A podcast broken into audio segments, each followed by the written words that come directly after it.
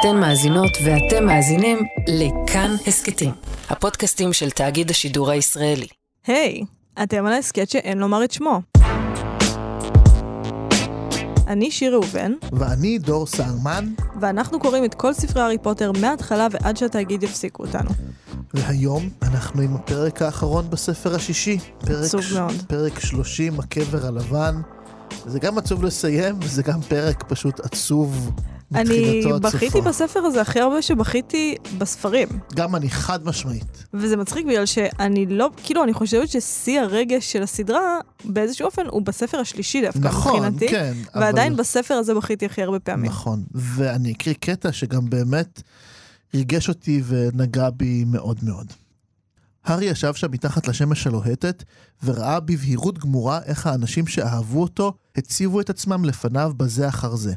אביו, אמו, סנדקו, ולבסוף דמבלדור. כולם במטרה להגן עליו. אבל כעת כל זה נגמר. הוא לא יכול לתת עוד לאנשים להציב את עצמם בינו לבין וולדמורט. עליו לנטוש אחת ולתמיד את האשליה שכבר בגיל שנה הייתה אמורה להתנפץ עבורו. שבחיקם המגונן של הוריו לא יאונה לו כל רע. מחלום הבלהות הזה אין יקיצה, ואף קול לא ינחם אותו באפלה וילחש לו שבעצם הוא מוגן, ושהכל רק בדמיון שלו. אחרון שומריו, והגדול שבהם, מת, והוא נותר כעת לבדו יותר מכפי שהיה אי פעם בחייו. זה קטע עצוב. זה מופת של כתיבה. אתה יודע מה? אני גם רוצה לקרוא קטע. אנחנו בפרק האחרון, תקראי בהחלט. הם לא בדיוק ראו מה מתרחש מלפנים. ככל הנראה, הגריד הניח את הגופה בזהירות על השולחן. כעת הוא חזר לאורך המעבר, מקנח את אפו בחצרור קולני שגרם לאחדים מיושבי הקהל לשלוח בו מבטים מתחסדים, ובהם הבחין הארי גם דולורס אמברידג'. אבל הארי ידע שלדמבלדור זה לא היה מפריע. הוא ניסה לנופף בידידות להגריד כשחלף על פניו, אבל עיניו של הגריד היו כה נפוחות, עד כי מפליא שראה בכלל לאן הוא הולך. הארי הציץ אל השורה האחורית שאליה שאף הגריד להגיע, והבין למה דווקא לשם. כי שם, מאחור, לבוש במקטורן ובמכנסיים גדולים כמו אוהל של קרקס, ישב הענף גרפ, מרכין את ראשו המכוער דמוי הסלע, כנוע, כמעט אנושי. הגריד התיישב ליד אחיו למחצה, וגרפ ליטף את ראשו בכוח כה רב עד שרגלי הכיסא שלו שקעו באדמה. לרגע התעורר בהארי דחף נפלא לצחוק. אבל אז פסקה המוזיקה, והוא הסתובב ופנה שוב קדימה. למה אני אוהבת את הקטע הזה? למה?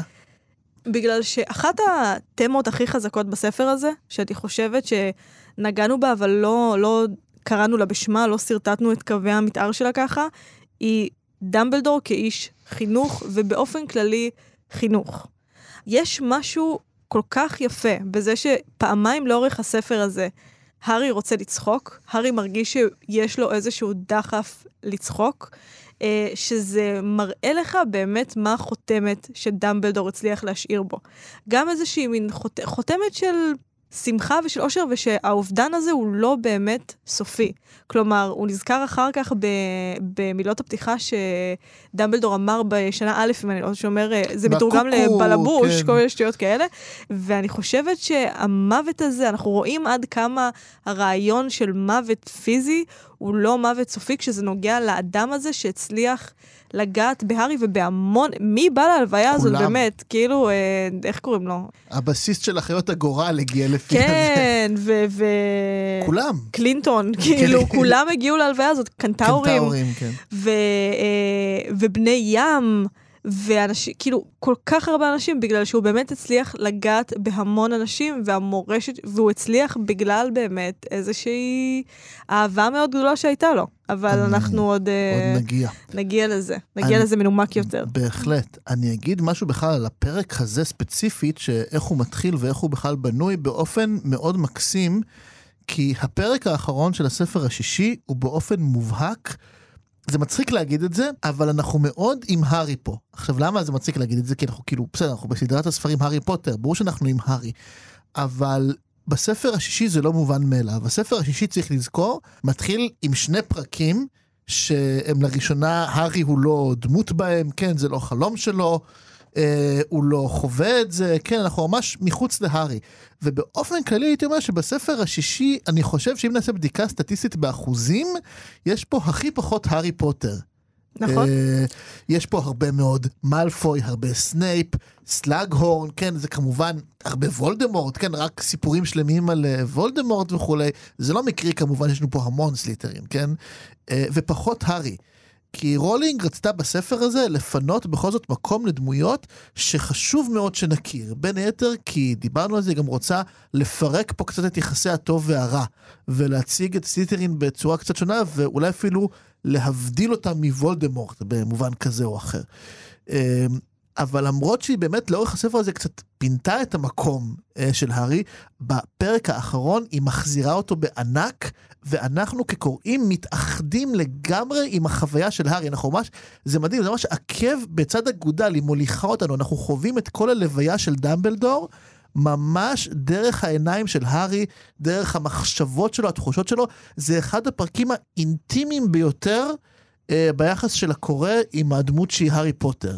נכון. זה, אני חושב שהפרק הזה, יותר משהוא הפרק האחרון בספר השישי, הוא למעשה גם סוג של מתפקד כפרק הראשון בספר השביעי, או פרק אפס, אם נרצה, בספר השביעי. הוא כבר ממש מוליך אותנו, כן, כאילו, כאילו בפרק האחרון רולינג אמרה, סבבה, לקחתי אתכם עכשיו לאיזה מסע קטן עם כל הסלית'רינים, הבנו למה זה חשוב, עכשיו בום, אני מחזירה אתכם שתבינו עכשיו הכל, אנחנו חווים את זה שוב דרך הארי פוטר.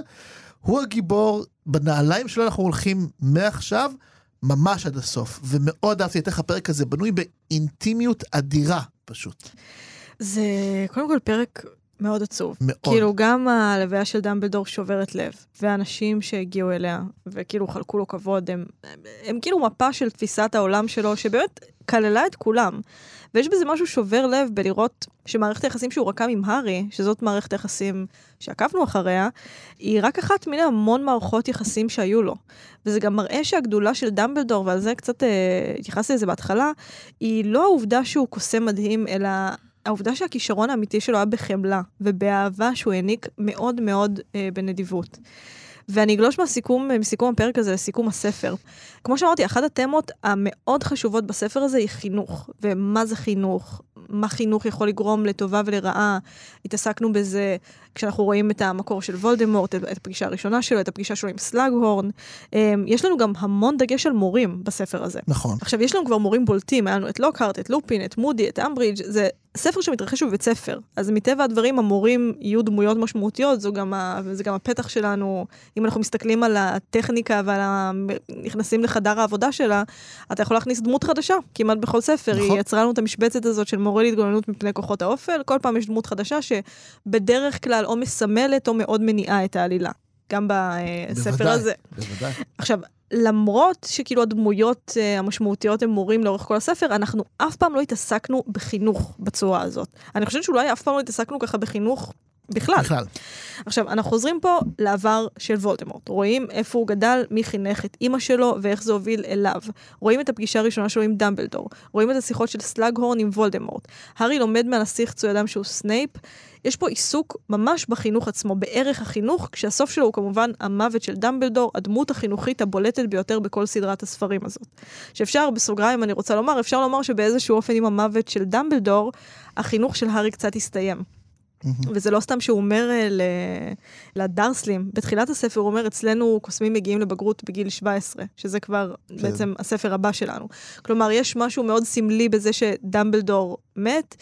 עכשיו, אי אפשר, אתה יודע, זה כזה, מה שיוצא מוכן. יש מצב שזה גם כזה, טוב, הוא מת, הארי עכשיו צריך להתמודד לבד, אבל רולינג היא סופרת מספיק חכמה כדי שאני אאמין שאם הדמות האחרונה והגדולה ביותר נפרדת מאיתנו, החינוך של הארי באיזשהו אופן יסתיים. עכשיו, קודם כל, זה גורם לי לחשוב על אה, משהו שפתחנו איתו את העונה הזאת של ההסכת, ההקדשה של הספר הזה. רולינג מקדישה אותו לבת שלה, לבת שבדיוק נולדה. שזה דבר שאמרנו בהתחלה, לא חזרנו אליו עד עכשיו, ואני מתייחסת להקדשה, בטח בספרים המתקדמים יותר, כמו צופן. כלומר, משהו שבמודע או לא במודע, ורולינג, אתה יודע, אישה מספיק חכמה כדי שאני אאמין שזה לגמרי במודע, או לפחות שהיא שמה לב לזה אחרי שהיא עשתה את זה, רולינג מספרת לנו משהו על המחשבות שליוו אותה בכתיבה. ואני מרגישה שבספר הזה רולינג קודם כל התעסקה במה הופך אדם למישהו. כלומר, החזרה אחורה לדורות הקודמים של וולדמורט, זה ממש מזכיר ספרות איטלקית, ספרות יהודית איטלקית, אם נתעקש, אלזה מורנטה, גם נטליה את קראת. נטליה גינסבורג לאחרונה, אה? כן. אני תמיד קוראת אותה. תמיד מדהימה. לא, היא מדהימה, נכנסתי אליה הרבה לאחרונה גם. אפילו גם אה, אלנה פרנטה שאנחנו לא יודעים מי, ולכן מה אכפת לנו לדמיין שהיא יהודייה. אבל הדמויות האלה, המורשת אה, הספרותית היהודית הנשית האיטלקית, זה תמיד לחזור לעבר, ואנחנו דרך העבר מסבירים את ההווה. הם חוזרים תמיד לפסיכולוגיה של הסבא והסבתא כדי להבין איך הגענו לכאן, מה, מה קרה כאן בעצם. וזה מה שרולינג עושה בספר הזה. עכשיו, בגלל שהיא כתבה אותו בהיריון, ובגלל שהוא נולד יחד עם התינוקת שלה, אני חושבת שזה מאוד מעניין להתבונן בזה שהיא מנסה להסביר לנו ולעצמה מה גורם לאנשים להיות מי שהם. כלומר, גם מה מעצב אותם, מה הופך אדם לכזה שיש לו את היכולת לאהוב, מה הופך אותו לכזה שאין לו את היכולת לאהוב, שזה דבר שאני בטוחה שכשאתה מביא חיים לעולם הזה, כמו שאתה בטח מבין בזה יותר ממני כי לי עדיין אין ילדים, זאת בטח מחשבה מאוד מטרידה. כי א', אלה אולי האנשים היחידים שיש לך עליהם כוח בלתי מוגבל. כלומר, גם כשהם ילדים וגם אחר כך בתור, אה, גם כשהילד שלך הוא בן 30, אתה הדמות הכי משמעותית בעולמו הפנימי. אתה נכנס uh, לטיפול פסיכולוגי, אני חושבת של 99 אם לא 100 אחוז מהאנשים.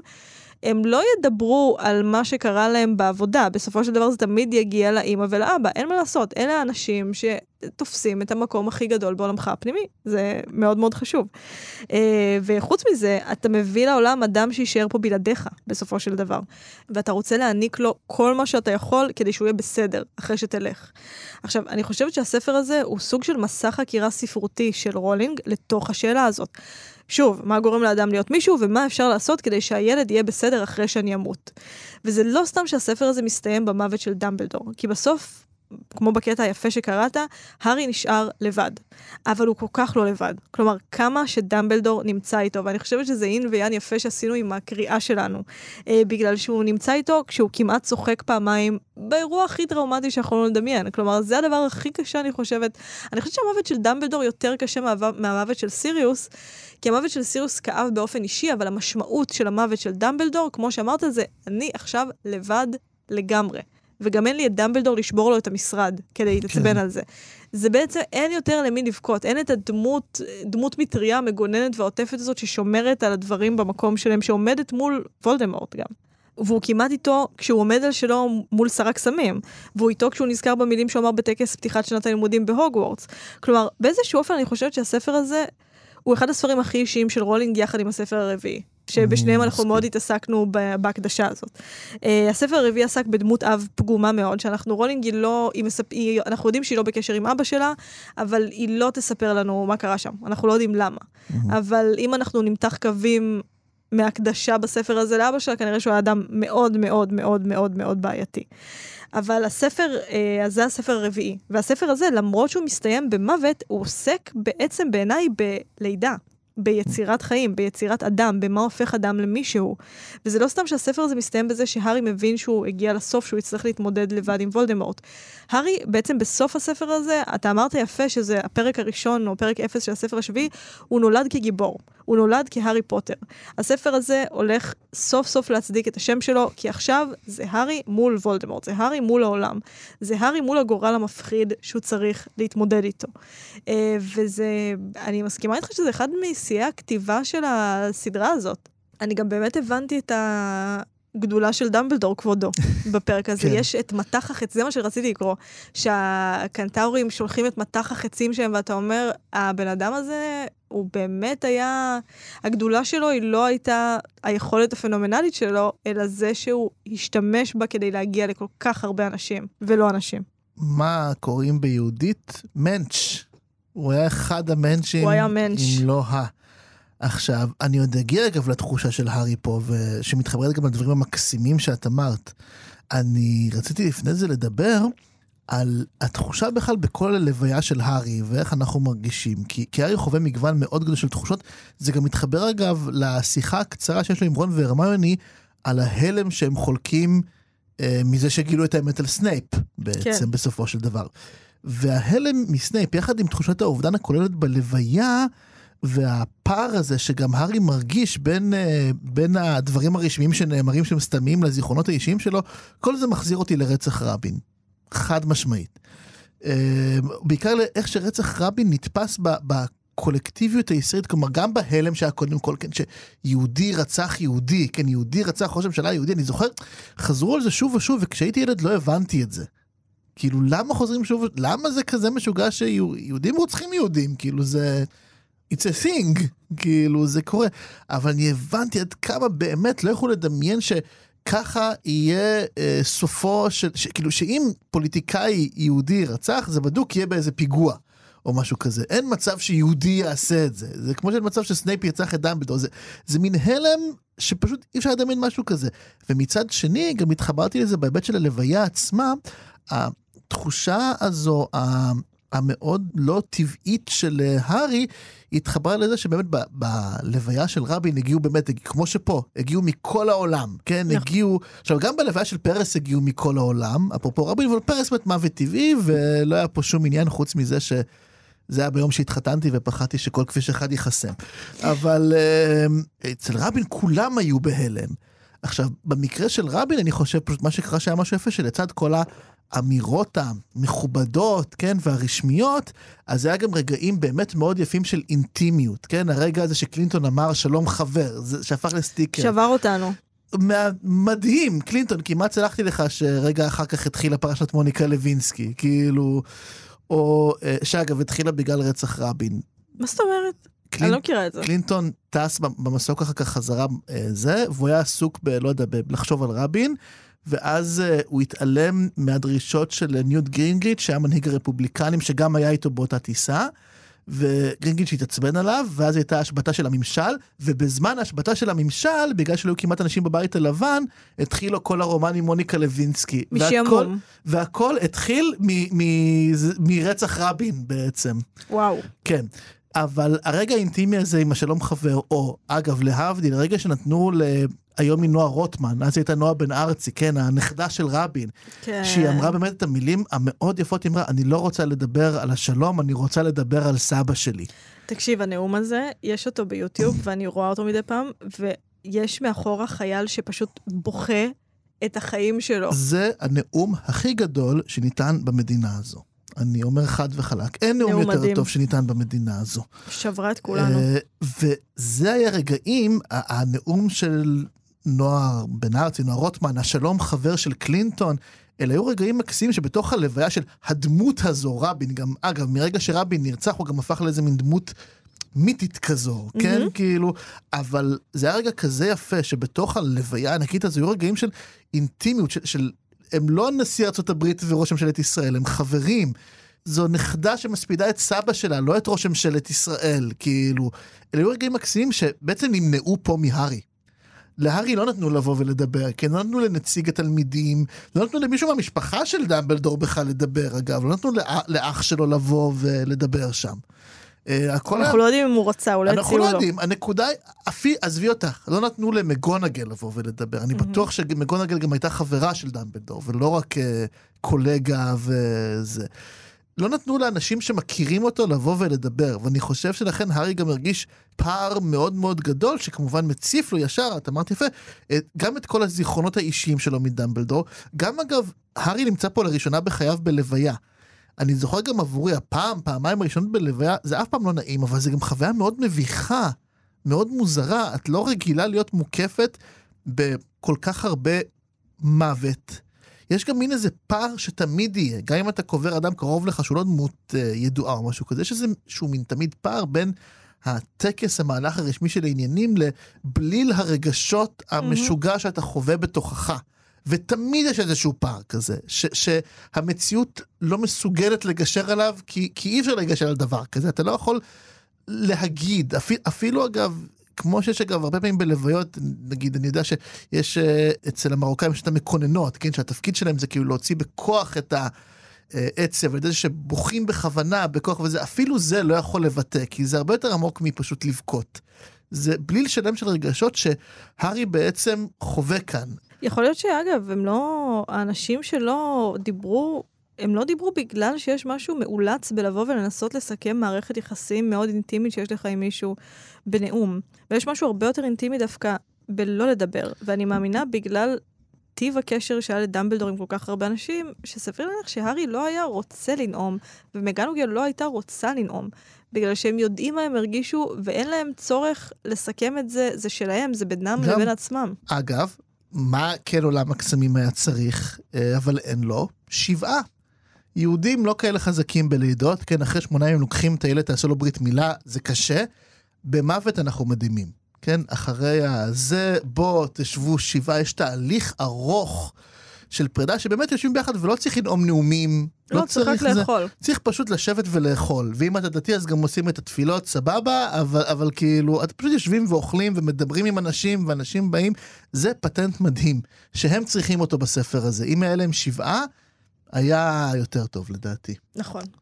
היו קוראים קריאה. um, האמת שהחלק האהוב עליי בשבעה זה החלק שקראתי קצת, אמרתי בשבעה? כן, כן, זה מקסים. בלוויה. זה שהגריד אה, בא לשם עם גרפ. עכשיו, נכון. אפשר לחשוב למה, כי גרפ א' לא הכיר את דמבלדור, אין לי עוד סעיף חוץ מא', לא יודעת למה אמרתי א', אבל גרפ לא הכיר את דמבלדור, אין סיבה שהוא יחלוק לו כבוד אחרון. בניגוד לבני הים או לקנטאורים, שאני לא מאמינה שלמדתי להגיד את המילה הזאת סוף סוף, אחרי שש עונות של הסכת, שאנחנו יודעים שהיה להם קשר עם דמבלדור, אין סיבה להביא לשם חצי ענק שהופיע בספר החמישי, באחד הפרקים השנואים ביותר בסדרה, אנחנו אהבנו, אבל שנואים באופן כללי. כאילו, אנחנו, אני לא מאמינה שהיה שם קשר. בספר החמישי לדמבלדור היו דברים הרבה יותר חשובים לעשות. ועדיין גרפ היה שם, ואני חושבת שהוא היה שם בגלל שהוא לא היה יכול להיות שם בלי דמבלדור. וזה שוב עוד נדבך של התמה המהממת בעיניי בספר הזה, שעוסקת בחינוך. כי שרשרת הדברים, השתלשלות הדברים, זה שדמבלדור האמין בהגריד. אני דיברתי על זה בהרחבה לפני כמה פרקים, הוא האמין בהגריד באופן שהציל את חייו. והגריד, ודיברנו על זה גם, האמין בגרפ. ככל הנראה גם באופן שהציל את חייו, גם של גרפ וגם את של הגריד מול איזשהו תהום פנימית שנראה שהוא עומד ליפול עליה. עכשיו, גרפ הוא בעצם המורשת של דמבלדור, כי זה מראה לך עד כמה האהבה פועלת באופן עצמאי. כלומר, ברגע שאתה מעניק למישהו אהבה, ברגע שאתה הופך מישהו לסוכן של אהבה, הוא יכול ורוצה להעניק אותה לאחרים, הוא יודע איך לדבר את השפה הזאת, איך להעניק אותה לאחרים. עכשיו, באיזשהו מקום, הגריד העניק לגרפ את מה שדמבלדור העניק לו, וזה שגרפ יושב שם בלוויה הזאת ומנחם את הגריד, זו ההוכחה למורשת של דמבלדור. למורשת שאומרת שלאנשים, למרות שגרפ הוא לא בן אדם, אבל לאנשים הגיעה אמונה, ושאמונה באדם, זוג עיניים שמביטות בך ומאמינות בך, מאמינות שיכול להשתפר ולגדול ולהשתקם. זה דבר שאין לו מחיר, זה דבר משנה חיים, זה דבר יותר יקר מהכל. ואני חושבת שבגלל זה, הארי צוחק כשהוא שהוא רואה אותם. כי הוא מבין, גם אם הוא לא מבין את זה במילים, אנחנו די uh, צמודים למחשבה שלו בפרקים האלה, אז גם אם הוא לא אומר את זה במילים, אני חושבת שמה שהארי קולט שם, וזה מה שגורם לו לצחוק, זה שדמבלדור העניק לאנשים שסביבו משהו שלא יכול למות. כלומר, מה שדמבלדור העניק לסביבה שלו חי בזה שהגריד גידל את גרפ, ועכשיו גרפ מנחם את הגריד. מי היה מאמין? תראה איזה התקדמות הוא עשה מהספר החמישי לספר השישי. בספר השישי אנחנו גילינו שהוא יודע לדבר, ושהוא אמר הרמיוני, פה, והוא היה ביער קשור, כן. הוא כבר יושב בין בני אדם, הוא לבוש, הוא רואה שהגריד עצוב, יש לו אמפתיה, אמפתיה הוא מדהים. מלטף אותו, ואני כל כך שמחתי שהאמברידג' הזונה הזאת הייתה שם. ברור. כן, כי הוא מלטף לו את הראש והוא מנחם אותו, בגלל שהוא מבין, וזה משהו שרק אהבה יכולה לגדל. זה מבט שרק בן אדם שמסתכל עליך ואוהב אותך, יכול להעביר אותך את התהליך הזה. עכשיו, זה בניגוד כל כך כל כך גמור לוולדמורט, שאובססיבי לחפצים ולסמלים ולחומר, דברים שמתכלים, וזה דברים שיש להם לכאורה סימבוליזם של נצחיות בעיניו, אבל בסוף הם מתים לגמרי, הם, אפילו ההורקרוקס המזויף הזה הוא דוגמה טובה לזה, כי זה ריק. נכון. כלומר, זה דבר ריק, זה דבר שבסוף אין בו כלום ואפשר להחליף אותו בדבר אחר. אה, ואפשר להרוס אותם גם בסופו של דבר, וזה המסע שלנו בספר הבא. אבל דמבלדור הפיץ משהו שאי אפשר להרוס. כלומר, מפעל חייו היה להפיץ את האהבה הזאת, את האמונה הזאת באדם, וזה דבר שאי אפשר להשחית אותו. עכשיו, הארי אומר לשר הקסמים בסוף, שכל עוד לדמבלדור יהיו אנשים נאמנים, הוא אף פעם לא ימות. האנשים שנאמנים לדמבלדור לא נאמנים כי הם נלחמים בוולדמורט, בהכרח. הם נאמנים כי הם אנשים שהאהבה שלו נגעה בהם, ועכשיו הם דוברים את השפה והם מדברים, הם מלמדים אותה אנשים נוספים. תראה איזה יופי זה שהגריד לימד את גרפ, הוא האמין בו, והוא חטף ממנו מכות, וזה היה לו קשה, ועכשיו גרפ יושב שם ומנחם את הגריד. אפשר להאמין אפילו שהגריד לא הביא את גרפ בגלל שהוא רצה שהוא יראה הלוויה בפעם הראשונה כפרויקט חינוכי. הוא היה צריך את החיבוק הזה מהאח שלו, והוא לימד את האח שלו לתת את החיבוק הזה בחזרה. אה, ואני חושבת שזאת הגדולה של דמבלדור כמחנך, זו הגדולה שלו כאדם. זאת המורשת שלו בעצם, זאת המורשת רבין שלו בעצם. נכון. מיד אחר כך מגיע באמת הקטע שאני הקראתי בהתחלה, שגם מאוד העסיק אותי, אה, שממש השורה הזו של מחלום הבלהות הזה אין יקיצה, כן? חלק מדהים, כשהארי מבין, ובעצם גם אנחנו באמת מבינים, שהסיפור הזה לא יכול להימשך ככה. הוא לא יכול לתת עוד לאנשים שיקריבו את עצמם עבורו, הוא לא יכול, הוא צריך לנטוש את האשליה הזו כאמור.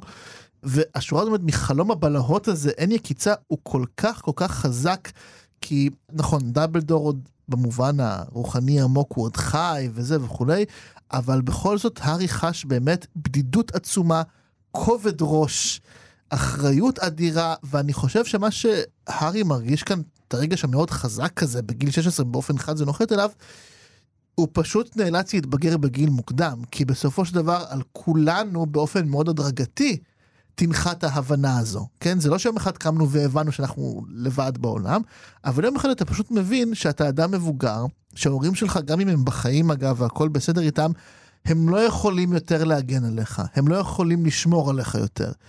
אה, אתה באמת לבדך בעולם. זה, זה הטרגדיה של כולנו. בסופו של דבר. כן, יש לנו חברים, הכל בסדר, יש לנו אהבה, יש לנו בני ובנות זוג, זה אחלה. אבל במובן הזה של מישהו שיוכל להגן עלינו, זה ילך לאיבוד בשלב מסוים. Mm-hmm. על הארי זה פשוט נוחת בבת אחת, באופן כמובן מאוד טראומטי וכואב. זה אותי החזיר ממש לטקסט שלא מזמן הולחן וביצע אותו אה, אלון עדר באלבום החדש שלו, הוא עשה דואט עם חווה אלברשטיין, לשיר ממש ממש קצרצר שכתבה לאה גולדברג, הוא ממש שתי שורות שהיא פשוט כותבת. אין לך זכות חנינה בעולם, הכל הוכרע, חלומותייך טובעים בים, ואת אומרת שירה. שזה לאה גולדברג יותר מלאה גולדברג. כן, כן, כן, כן. מאוד לאה גולדברג, אבל אני חושב שהטקסט הזה ממחיש בדיוק את מה שהארי חושב לעצמו, כן? אין לו זכות חנינה בעולם, הכל הוכרע.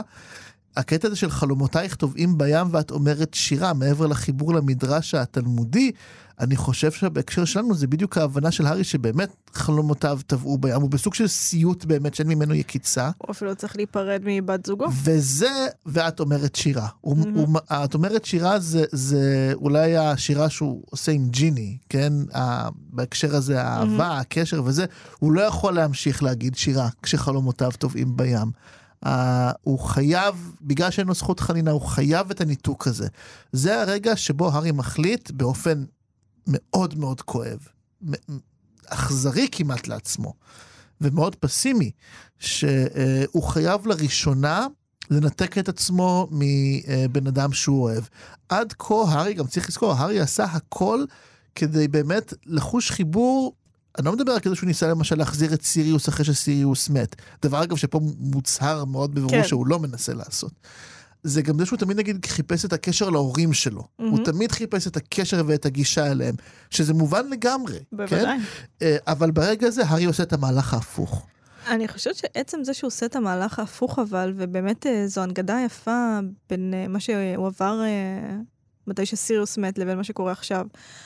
ההשלמה הזאת היא העבודה של דמבלדור. נכון. זה לא בגלל שדמבלדור מת, זה בגלל שדמבלדור עשה עבודה טובה. דמבלדור גרם לו להאמין כמו שאמרנו לאורך כל העונה הזאת של ההסכת, לאורך כל הספר השישי, המטרה של דמבלדור היא לגדל את הארי כאדם שמאמין שהוא מסוגל להילחם בוולדמורט.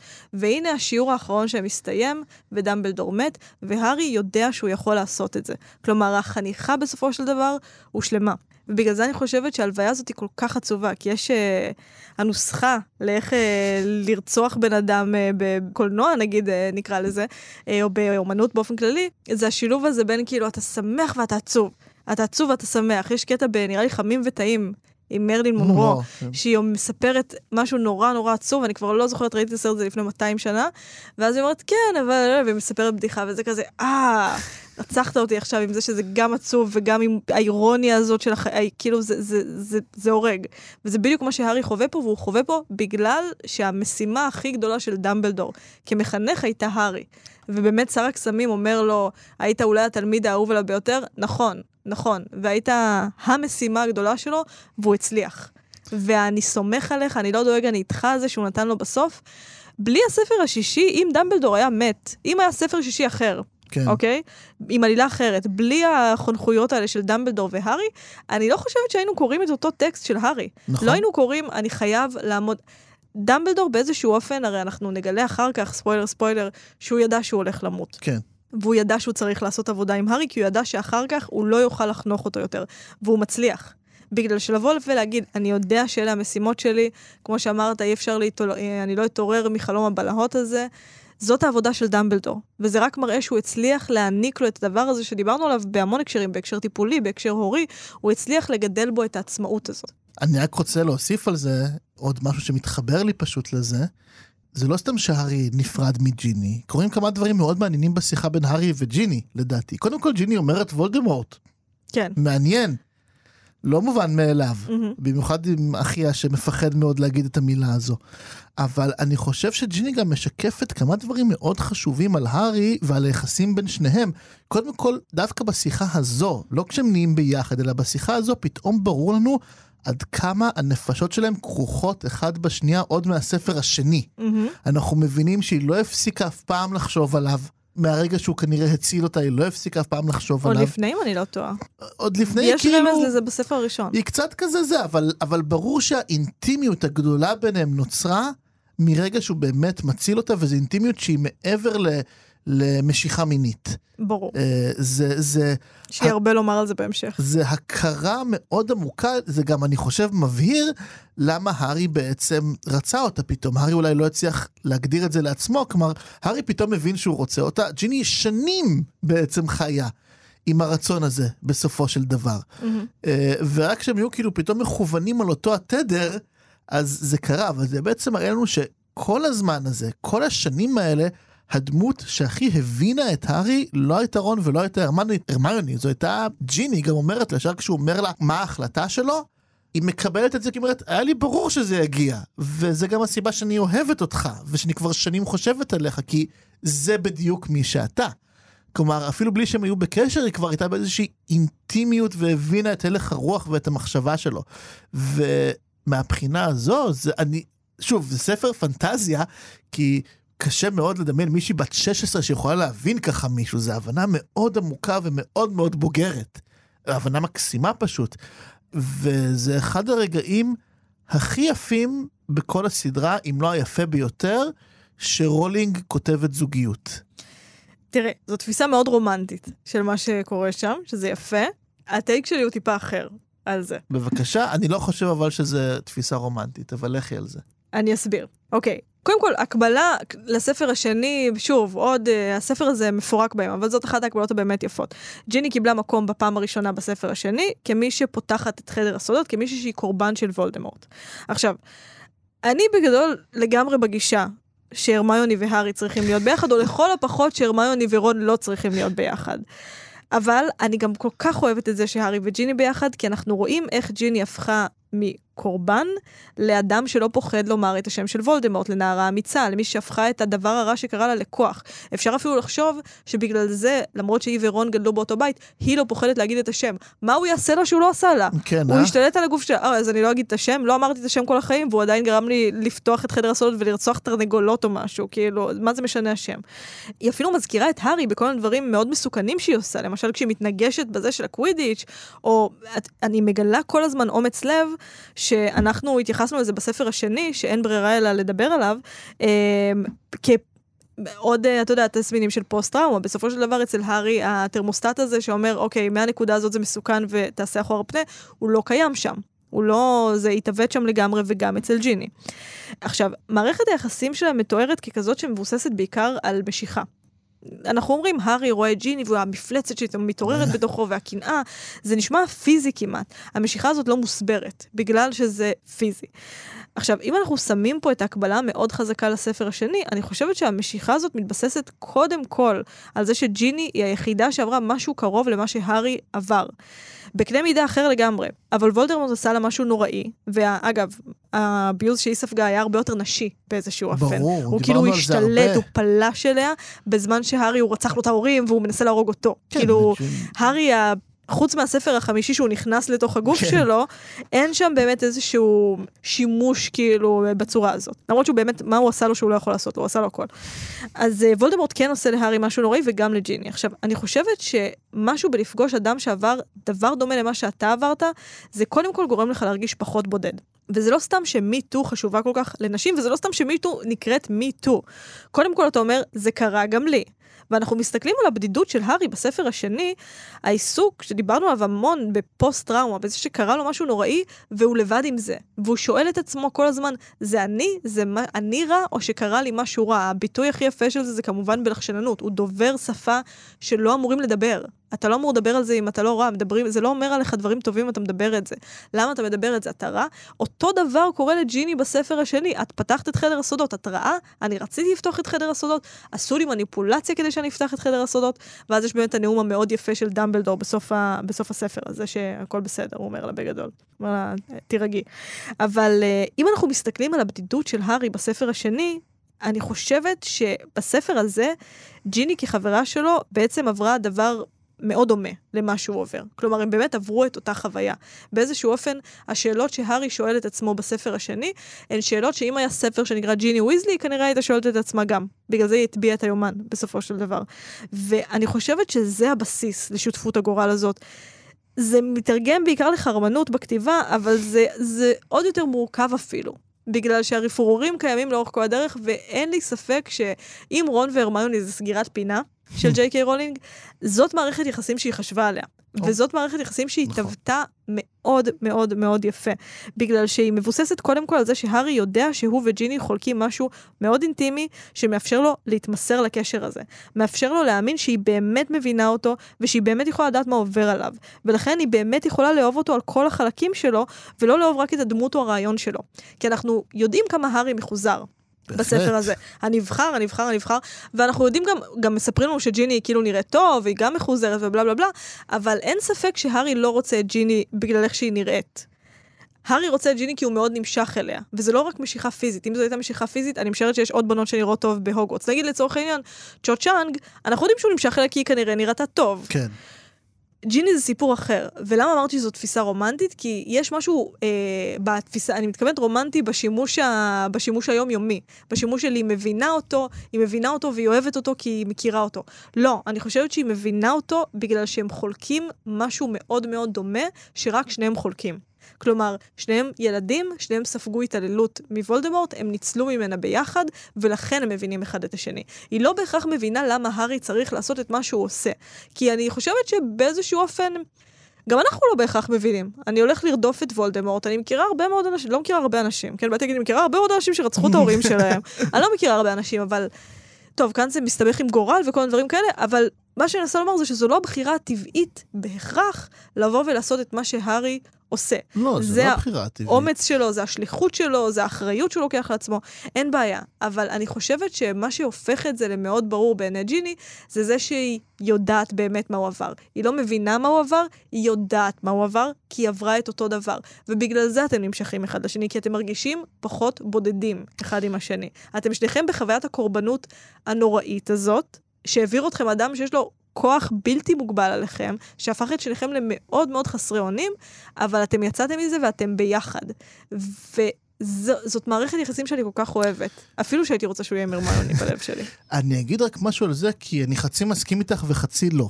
כלומר, אני כן מסכים איתך שהחוויה המכוננת פה קשורה לטראומה המשותפת. אבל זה לא היה עובד אם, ואנחנו חוזרים פה הרבה לספר השני, אבל אין ברירה, זה לא היה עובד אם הארי לא היה זה שמציל את ג'יני בסוף הספר השני. כלומר, אין בעיה. זה, לא, זה חשוב מאוד, כי זה לא שהארי עבר טראומה וג'יני עברה טראומה, ואז שניהם נפגשו ב, אה, במרכז שבו כן מדברים ומאבדים את הטראומה, והם התאהבו זה בזו על רקע הזה.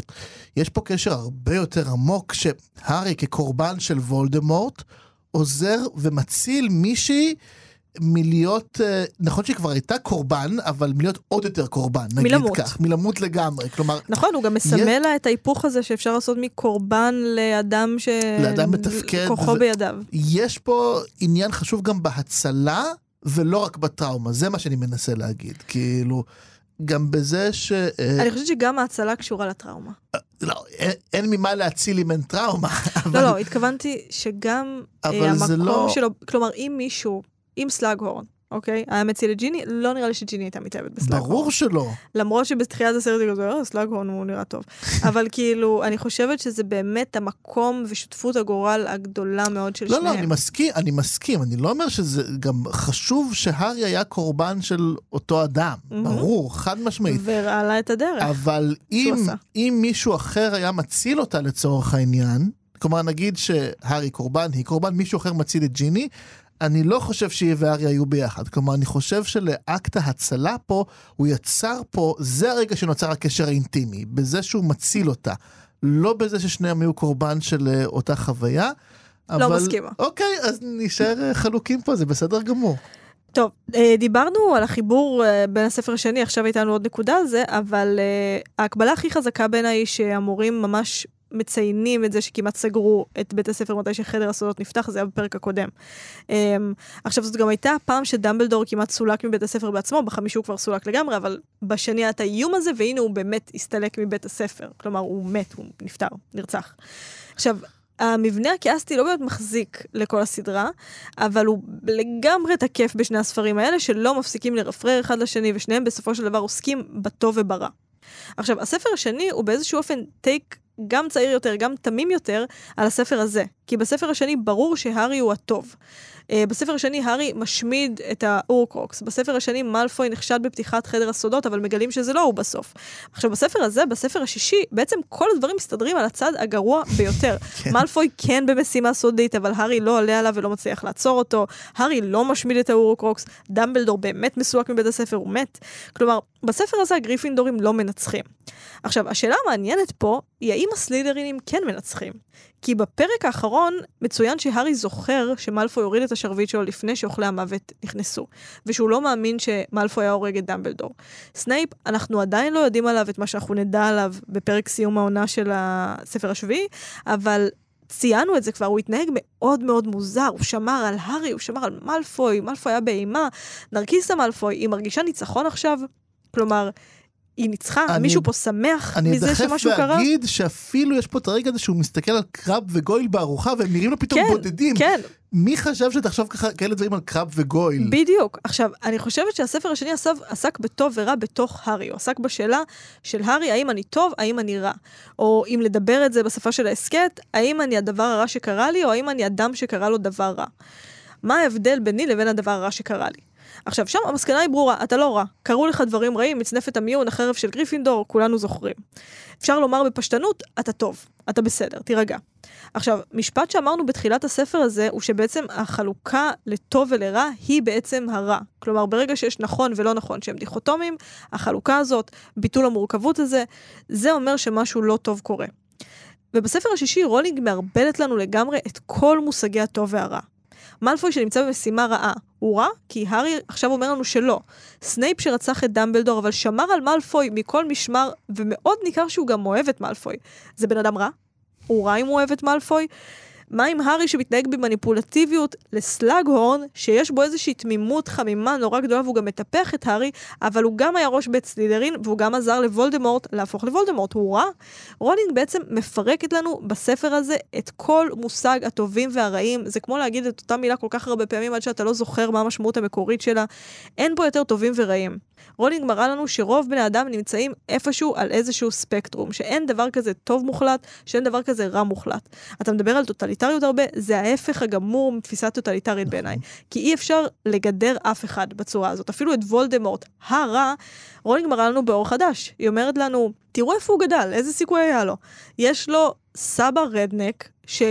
עם אח, כאילו, עם דוד, דוד, כן. כאילו באמת, אני לא יודעת איך להגדיר אותו אפילו, גבולי בבון. מאוד, בבון, שכל הזמן ירדו על אימא שלהם, על אימא שלו, שלהם, אני מדברת כן. עליו ועל הארי. אימא שלו, כאילו, היא הושפלה כל כך שהיא לא היה לה שום מושג מה זה אהבה, היא הייתה, הכי, החום הכי גדול שהיא קיבלה היה דרך שיקוי אהבה מזויף, היא ילדה את הילד הזה והיא מתה בלידה, היא בחרה למות בלידה, היא בחרה למות, אולי זה אפילו חשוב להתעקש על הניסוח כן. של וולדמורט, כי אם וולדמורט הוא קורבן של משהו זה של הדבר הזה, של הביוגרפיה שלו. עכשיו, הוא מראה לנו שבגלל הביוגרפיה שלו לא היה לו סיכוי להיות משהו אחר, ואנחנו שוב, אז הוא רע? לי היו הרבה שעות בספר הזה, אני שאלתי את עצמי לא פעם, האם דמבלדור מרגיש אשמה על מה שקרה עם נכון. וולדמורט, הוא מרגיש כאילו שהוא היה יכול לשנות את זה באיזשהו אופן, וזאת שאלה שנשארת פתוחה, ואני חושבת שהיא נשארת פתוחה בכוונה. כי רולינג אומרת, אני לא מתחייבת לכם, אני לא, אני לא מגלה. עכשיו, אם נחזור להקבלה לספר השני, בספר הזה אין טובים ורעים. יש המון סבל, יש אומללות, יש בדידות של כולם, ורולינג מראה לנו איך במינונים שונים ועם ליווי שונה, התכונות האלה יכולות להתרגם למעשים טובים או למעשים רעים. שזה מסר מאוד מאוד מאוד מורכב לדחוף לספר ילדים, נכון. וכל הכבוד לה. אני מאוד מסכים. הפעם אני מסכים איתך. במאה אחוז. בס... זה- בנקודה הקודמת אני חייבת בסדר. לציין ש... שכאילו אני, אני לא לא מסכימה איתך, לא. אני פשוט חושבת ש... זה גם סבבה אם אנחנו חלוקים נכון, נכון. בנקודה הזו. נסכים שלא להסכים. נסכים שלהסכים ההס- 30 אחוז. ההסכת הזה ימשיך למרות נכון. הכל. אני רוצה להגיע לנקודה הסוגרת מבחינתי, שהיא גם הסוגרת של הספר הזה. הספר הזה, אחרי הלוויה, מסתיים בכמה החלטות מאוד מאוד משמעותיות. הארי מחליט שהוא יתחיל את המסע שלו בעלייה לקבר של ההורים שלו, רון והרמיוני מחליטים שהם יצטרפו אליו, והם מזכירים לו שיש את החתונה של אה, ביל ופלר. כלומר, הספר הזה מסתיים בשלושה דברים, בעלייה לקבר, בחברות ובחתונה. כן, ממש מהמם. גלגל החיים השלם. כן, רולינג מראה לנו מה מתווה את הדרך של הארי. הזיכרון של המתים, החברות שלו, וחתונה שהיא מעין טקס והכרזה של אה, זוגיות ואהבה. שלושת הדברים האלה הם כנראה שלושת הדברים שוולדמורט הכי לא מאמין בהם. אם כאילו היה עושה את סולם הדברים שהוא הכי לא מאמין בהם, זה היה בטופ. לזכור את המתים, ממש מעניין אותה סבתא, חברות. ואהבה וזוגיות, אין על מה לדבר. זה באמת, אני חושב, שלושת הדברים שהכי אפשר לדמיין את וולדמורט לוקח בהם איזשהו חלק. וזה בדיוק, אני חושב, זיכרון, חברות ואהבה, מה יותר אנושי מזה? מש- זה שלושת הדברים שגם עושים אותנו אנושים, אני חושב, מהרבה בחינות, זיכרון, חברות ואהבה. שממש מגדירים אותנו כ... כבני אדם, מהמם. ואפילו לא רק בני אדם, בכלל, הרבה יצורים חיים אה, חווים את הדברים האלה. והנקודה הזו היא גם מראה לנו, אני חושב, שהספר הזה עסק הרבה מאוד בוולדמורט, המחיש לי כל כך טוב עד כמה וולדמורט באמת השיל מעצמו כל אנושיות אפשרית, ועד כמה התביעה שלו מהעולם, מהנאמנים שלו, היא תביעה שאף אדם לא יכול לשאת, זה באמת להסיר מעצמך כל סממן אנושי. ולכן לדעתי גם הספר הזה מסתיים בשלוש החלטות עתידיות שהן מאוד מאוד אנושיות בסופו של דבר. והן ממש באות אה, להתוות את הדרך. אני רק אגיד גם על זה לסיום, שזה לא סתם שהארי מגדיר את עצמו כאיש של דמבלדור מול שר הקסמים באיזה שלב, שמשהו מאוד קטן אומר, אתם שחררתם את הכרטיסן ההוא, את סטן, כן. כאילו, ואז כאילו שר הקסמים נורא נבוך, וזהו, וזה סוגר את העניין, וזה מתחבר בדיוק לשאלה של מה זה להיות אנושי. כאילו, לזכור גם את הכרטיסן ההוא שהוא חף מפשע וסתם תקעו אותו כדי לעשות מהמם. כותרות, כן? זה ההגדרה של אנושיות, זה ספר, ספר השישי, ספר מדהים, ספר עם מדהים. עומק פילוסופי באמת יוצא דופן בעיניי. זה עשר מעשר, אני כאילו, כל פעם אני חושבת שיש ספר, כאילו נגיד, כתבתי נראה לי בטוויטר שהספר השני הוא הכי טוב בסדרה, הוא השישי יותר טוב, אין לי מה, השני הוא אולי מקום שני או שלישי אחרי השלישי, אני לא יודעת, קשה, אבל הוא קשה. כל כך טוב, הוא כל קשה. כך טוב. היא ממש עשתה פה עבודה, חבל על הזמן. כשתתארח אה, בסוף הספר, ה- בהסכת שלנו, בסוף הספר השביעי, אנחנו נאמר לה את זה. בהחלט. אה, טוב, אז אני חושב, קודם כל, סיימנו את הספר. סיימנו את הספר, וואו. ויש לנו בשבוע הבא פרק ספיישל עם אורח. מיוחד, אורח סודי ומיוחד. כן. נגיד שהוא בן, ושזה לא מישהו מתאגיד השידור. נכון, זה הרמז שאתם תקבלו. יפה, אז רמזים אה, מכאן- יכולים לקחת אותך לכל מקום. מכאן שיהיה בהצלחה. אה, טוב, אז אה, אפשר להזין לנו מתי והיכן שרוצים באתר כאן ובכל אפליקציות ההסכתים, ששם גם אפשר לדרג אותנו. נשמח מאוד, דרגו אותנו בדירוג היפה חמישה כוכבים. לא ארבעה ולא שלושה. זה אחד ושתיים בכלל, מה, למה הגעתם עד לפה אם אתם רוצים לתת לנו אחד ושתיים? אה, חוץ מזה אפשר גם להצטרף לקבוצת הפייסבוק שלנו, הקבוצה שאני לא אומר את שמה, בהנהלת דור. תודה רבה דור, תודה רבה, שיר. ואני רוצה לומר תודה רבה גם לניר גורלי שהפיק אותנו ולדניאל מאואר שערכה. תודה. כל פעם עד שאני נסגרת על איך אומרים את התודות, אה, זה נגמרת. העונה.